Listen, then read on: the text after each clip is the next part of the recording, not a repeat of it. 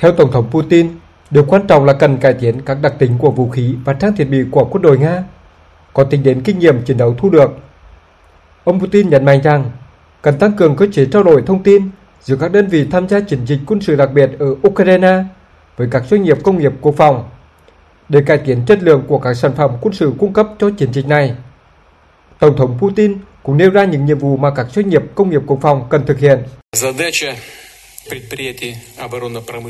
Nhiệm vụ chính của các doanh nghiệp công nghiệp quốc phòng là cung cấp cho các đơn vị chiến đấu tất cả các loại vũ khí, các thiết bị, hiện tại cần thiết với số lượng và chất lượng đáp ứng nhu cầu trong thời gian ngắn nhất. Nhiều nhà phân tích cho rằng, trong bối cảnh Ukraine được hứa hẹn cung cấp nhiều vũ khí hiện đại, sau chuyến thăm Mỹ của Tổng thống Zelensky, Tổng thống Putin đã phải chỉ thị tăng cường sản xuất vũ khí, các thiết bị quân sự,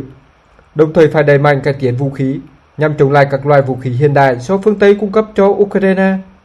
Tuy nhiên, điều mà dư luận thế giới mong mỏi hiện nay là các bên liên quan không tiếp tục có các động thái gia tăng căng thẳng,